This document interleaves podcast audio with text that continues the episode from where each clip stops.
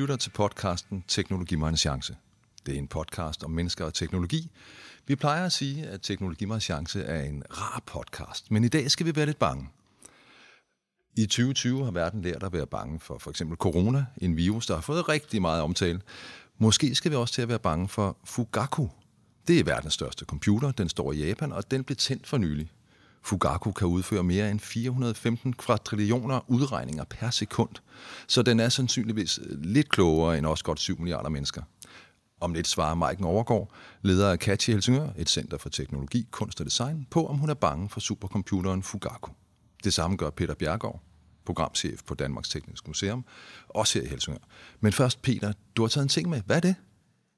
Ja, jeg har taget en øh, sten med. En grå sten. Der er lidt jord på den og lidt mos.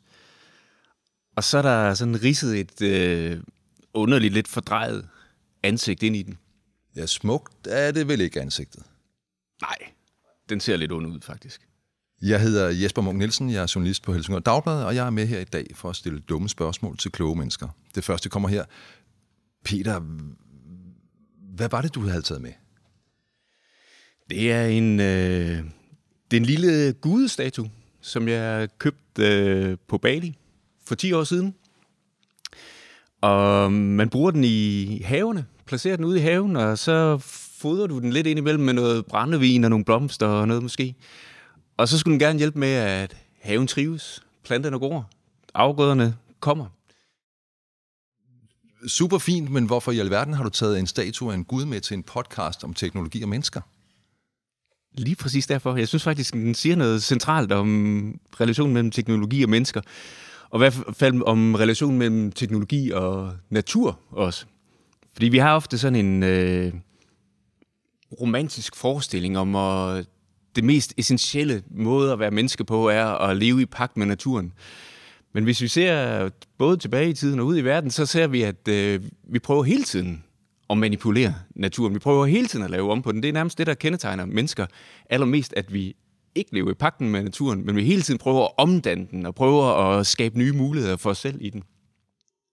Og ligesom man kan sige, at den her gudestatue var en eller anden form for magi på Bali, så kan man jo tale om, at teknologien er vores, tid, vores tids magi. Fordi vi opfinder hele tiden nye måder at gøre tingene på via teknologien. Vi opfinder genveje, og vi ligesom øver os i at øh, få tingene til at ske bedre og måske lidt mere magisk, end vi øh, gjorde oprindeligt. Og det synes jeg, det, det, den der med, altså den her idé om genvejen, det synes jeg er en god måde at tale om teknologien på faktisk. Magien gør det også, den laver, vi skyder genveje til at få tingene til at gro med mindst mulig menneskelig indsats, er egentlig tanken i det. Og der kan jeg jo, jeg kan huske, da jeg selv var barn, og min mor satte mig til at rydde op, for det gjorde jeg aldrig af mig selv. og så gik jeg, havde, jeg havde simpelthen sådan en, en forestilling inde i mig, og det var næsten som om det var virkelighed, at det eksisterede, at jeg havde en øh, oprydningsmaskine, som kunne gøre det. Som kunne skabe genvejen, og som kunne, kunne sørge for, at nu så var der bare funklende rent lige om fem minutter, øh, uden at jeg selv skulle gøre en indsats. Og vi, altså, vi kender det også fra, fra Geo Geolys og folk. Altså den her med, at, at, at teknologien kan skabe nogle nye muligheder, og den kan, den skal ligesom hjælpe os med at gøre ting meget enklere, end øh, hvis vi selv skulle lægge arbejde i det.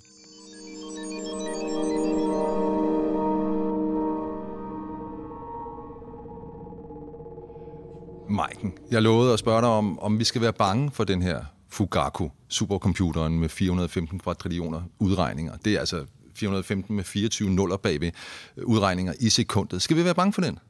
Altså, jeg synes ikke, man skal være bange for teknologien. Vi skal ikke være bange for computeren, for Fugaku. Vi skal være, måske, være, måske skal vi være lidt bange for dem, der bruger den, altså mm. menneskene, fordi man kan sige, øh, altså det er jo os, der bringer teknologien i anvendelse, og det er jo os, der skal være bevidste om, hvordan vi anvender, og hvad vi gør med teknologien. Øh, og, og for noget tid siden, der så vi jo et eksempel øh, på det, hvor IBM, en stor, stor virksomhed, der arbejder med udvikling af teknologi, gik ud og sagde, okay, vi har udviklet noget, som vi måske ikke er helt trygge ved at anvende endnu. De havde udviklet nogle programmer, hvor de kunne genkende ansigter. Øh, og de programmer var ikke underbygget nok med, med, med data nok, og derfor gik de ud og sagde, nu tager vi det af markedet, øh, vi vil ikke udbyde det længere. Og det er jo et eksempel på, jamen teknologien, det er jo ikke teknologien, der er farlig, det er den måde, vi bringer den i anvendelse på. Men det, det synes jeg, øh, det er interessant, fordi det, er, det, det betyder også den der med, øh, indimellem så fremstår teknologien som noget, der ikke hænger sammen med, hvad vi gør. Den ligesom har en kraft i sig selv, og det tænker det, det kaster os jo tilbage til den her gudstatue, øh, jeg har med. Altså, der, jeg er selv antropolog. Der er mange øh, antropologer, der vil sige, at jamen, religion, det kommer egentlig ud af, at vi, vi kan ikke overskue alle vores egne handlinger. Vi kan ikke genkende øh, de ting, der sker omkring os som resultat af vores egne handlinger, fordi der sker så meget, det er så øh, komplekst. Så så tildeler vi ligesom en, en guddom årsagen til, at tingene sker, som mm. de gør omkring os. Og det synes jeg, på nogle måder kan man se en tendens til, at vi forholder os til teknologi på den måde. Altså, hvor, når vi snakker om klima i dag, hvordan skal vi redde os ud af det mm. moras, vi er inde i? Jamen, øh, teknologien kan forhåbentlig redde, klare det for os, eller teknologien tager over. Vi tildeler teknologien en kraft, som måske gør, at vi ikke genkender, at det er egentlig os selv, der, der skaber den og sætter den i gang. Og vi bliver ved. Vi bliver ved med at skabe. Altså, det har vi jo gjort lige siden vi har kunnet skabe. Altså, Gud skabte verden, Adam og Eva, bum, falder vender ryggen til, og så går vi i gang med at bygge ting og gøre ting og gøre ved. Øh, og det er jo netop også noget af det, som jeg synes kendetegner os mennesker, det er, at vi er blevet givet den her kraft, øh, skaberkraften. Der er blevet ligesom lagt et kim i os i, at vi hele tiden forsøger at forbedre, forsøger at udvikle nye måder at gøre tingene på. Øh, den her skaberkraft, det synes jeg, det er sådan virkelig, virkelig essentielt. Får det der til at tænke på noget, Peter? Det gør det. og nu er, har vi jo sådan en, øh, en vane med at bringe reklamer i den her podcast-serie. Så øh, for en måneds tid siden, 17. juni, åbnede vi en udstilling på Teknisk Museum, som hedder Opfindelser, Skabertrang og Drømme. Men der kigger vi netop lige præcis på det her med, at hvad er det, der er særligt ved mennesket? Vi bruger opfindelser til at egentlig prøve at sige noget om, hvad vi synes, der er særligt ved mennesket. Mm. Og det er den her, man kan, jeg ved ikke, om det er en evne, men vi, vi er i hvert fald svære at stille tilfredse. Der er altid noget, vi kan gøre. Vi kan altid løse et nyt problem. Vi kan altid løse et gammelt problem på en smartere måde, eller sådan noget. Og så har vi den her evne til at fantasere og drømme og forestille os noget, der ikke eksisterer ude i den, hvad vil vi kalde den objektive virkelighed. Vi kan forestille os ting, som vi kan begynde at bevæge os hen imod ved at lave verden om omkring os. Så det ser ud til den der evne til hele tiden at lave om og forestille sig nyt og bevæge sig nye steder hen, er helt øh, essentielt for, for mennesket. Og det er jo, altså hvis vi kigger omkring os, så er der jo dyr, der bruger teknologier og redskaber. Altså, du Som har, for eksempel? Ja, du, du, du kan se, altså jeg elsker at se på ådder, der ligger på ryggen i vandet og slår muslingeskaller med sten og sådan noget. Det ser enormt sødt ud. Og der er fugle, der... Nogle laver redder almindeligt, nogle fletter redder af, af strå med låg på, og jeg ved ikke hvad. Men det, der er anderledes ved det, det er jo, at Solsund jo ikke kommer med en ny version af redden hvert år. Så det er jo, der er jo ikke sådan en udvikling, udvikling i deres brug af teknologi. Vi er klogere end solsorten. Vi er klogere. Nej, det kan man jo så diskutere. Man ved jo ikke, hvad for en type intelligens, der, der vinder i et langløb. Det er rigtigt. Og der er jo kloge folk, der mener, at de her supercomputere, den kunstige superintelligens, vil overtage verden. Ikke langt ude i fremtiden, men faktisk rigtig snart. Er det rigtigt, Maiken? Altså for det første tror jeg, vi skal, vi skal prøve at, at lære ikke at tale om kunstig intelligens. Fordi det er sådan et særligt begreb, der er opfundet øh, af journalister. det vil jeg simpelthen ikke tage ansvar for, det der.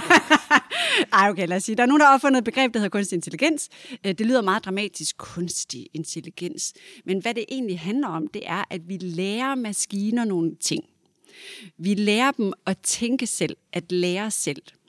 Øh, og, og, og man kan sige, at vi træner maskiner i at kunne det her, og det foregår på rigtig meget øh, samme måde, som når man skal lære øh, et barn om verden. Så for eksempel, hvis vi skal lære en, øh, en nu snakker vi om ansigtsgenkendelse tidligere, hvis vi skal lære at genkende ansigter. Lad os sige, at et program skal lære at skelne mellem en hund og en kat. Det man gør, det er, at man viser computeren en rigtig masse billeder af kat. så man Det er en kat, det er en kat, det er en kat, det er en kat, det er en kat, ligesom man vil gøre ved et barn se katten, se katten, se katten, you get the gist. Uh, og på et tidspunkt, så vil computeren kunne genkende kat, når, når, hvis man scanner en masse billeder igennem. Og, så derfor, vi skal tale om, at vi lærer maskiner ting ikke om kunstig intelligens. For når man vender det om på den måde, så kommer det jo til at handle om, at vi er tilbage i førersædet. Det er os, der definerer, hvad det er, maskinen skal lære, og ud fra hvilke parametre. Og det lyder jo super hyggeligt med dit katteshow der, men er det overhovedet ikke farligt? altså igen må jeg blive ved med at vende tilbage til det præmis om, at teknologien er ikke farlig, men at den måde, som vi bringer det i anvendelse på som mennesker, det kan være farligt. Øh, og man kan sige, altså når vi arbejder med kunstig intelligens, så, så, så det vi lærer af ved at arbejde med kunstig intelligens, det er jo, vi lærer om kompleksiteten i vores egen intelligens. Vi lærer, når vi skal arbejde med at udvikle nye programmer til maskiner, der kan lære selv, så skal vi bruge et væld af kompetencer. Vi skal ikke kun have folk, der kan programmere med. Vi skal også have psykologer med. Vi skal have folk, der ved noget om billeder og billedgenkendelse. Vi skal have folk med, som ved noget om statistik, det vil sige folk, der måske har lidt samfundsvidenskab. Så det er rigtig mange forskellige typer videnskaber, der skal samarbejde om at udvikle de her nye typer programmer. Så det vi i højere grad lære noget om i forhold til at tale om, når maskiner skal lære at opfatte verden, som vi gør, det er, at vi lærer noget om, hvordan vi selv opfatter verden. Hvad er det for en e, e, ekstrem stor kompleksitet, der er i vores intelligens?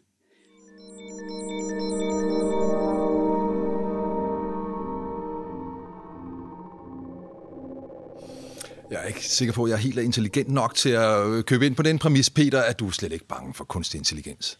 Altså, man kan sige, at vi man er jo vokset op med alle de her skrækbilleder om maskinerne, der tager over øh, rumrejsen af 2001, hvor den kunstige intelligens tager over og gør menneskene... Maskinen, maskinen Peter. den kunstige intelligens. som hedder HAL i den HAL nemlig. Øh, som tager over og ligesom gør menneskene unødvendige til sidst. Øhm, og det kan man sige... Jeg vil ligefrem slå ihjel. Ja, men også, ja. Og det kan du sige, det, det er der selvfølgelig noget at frygte, om vi bliver, bliver vi unødvendige af, af det her. Hvis maskinerne selv kan producere og skabe verden og egentlig lave bedre løsninger, end vi mennesker ville have tænkt, øh, er vi så helt unødvendige? Men man kan jo også vente om og sige, at måske er den her relation til maskinerne en anledning til at blive mere bevidst om, hvad er egentlig det særligt menneskelige? Fordi når en, en computer kan lave beregninger ud fra informationer, som Marken fortalte om før, men når jeg oplever verden, så går jeg rundt med en krop, der rus, husker på forskellige måder. Min intelligens er spredt rundt i, øh, i lemmerne, og det er ikke kun i, i hovedet, det, det er rundt i hele kroppen, så det er en anden måde at tænke på og opleve verden på, og det kan være, at vi bliver mere øh, opmærksom på, hvad der egentlig er det særlige i det menneskelige samtidig. Men altså, hvis du spørger mig personligt... Og det, og det gør, det gør du. så vil jeg sige, øh, jo, selvfølgelig er jeg bange også, fordi øh, på nogle måder, fordi jeg ved ikke nok. Jeg, jeg kender ikke teknologien nok, og det giver selvfølgelig en, en usikkerhed om, hvad sker der, og kan jeg følge med i, øh, hvad der vil ske i fremtiden. Samtidig så den her uvidenhed, den giver også en vis... Øh, sådan åbenhed for naivitet, og sige, jamen jeg tror på, at der er noget ved det særligt menneskelige, som du ikke kan indfange i computeren. Så det vil jeg forbeholde mig retten til at tro på. Jeg vil sige, at løsningen på det problem, du skitserer, det er måske netop at blive mere menneskelig, og ikke blive mere computeragtige som menneske. Øh, men man kan også sige, det her, som Peter er inde på her, at man ikke kan overskue, øh, hvad det er. Det er, jo, det er jo lige præcis det, som er kimen, eller hvad skal man sige, tanken i det her, det er, vi har virkelig svært ved, hvad, hvad det er, konsekvenserne bliver. Og det er også derfor, at det er så væsentligt, at, at vi samarbejder, når vi udvikler de her typer for typer øh, programmer, som jeg jo hellere øh, vil kalde det. Øh, men fordi vi jo netop altså, når, når alt kommer ned til det sådan helt essentielle, så kan vi jo ikke overskue vores egen intelligens. Det, og vi, og Nogen vi, vil mene, at jeg godt kan overskue min, men, det, men det, det er en anden snak, altså. Nej, men, men det er faktisk et, et godt eksempel på det der. Altså man kan sige, når vi skaber teknologier, kaster vi dem ud i verden. Og så, selvom vi har en tanke om, hvad de skal bruges til, så kan vi ikke styre det. Fordi når de kommer ud, så bliver de videreudviklet, og de muterer sig på en eller anden øh, ja, spøjs måde. Og et eksempel på det, det, der, det var en dansker, Peter L. Jensen, som i sin tid opfandt højtaleren. Og det var fantastisk. Den blev lanceret med stor faldblade i USA, og der kom tusindvis af publikum, og man fortalte om, at man kunne høre lyden af den her operasang inden halvanden kilometer væk, og sådan nogle ting. Så det var super. Mange af voksne den store stemme.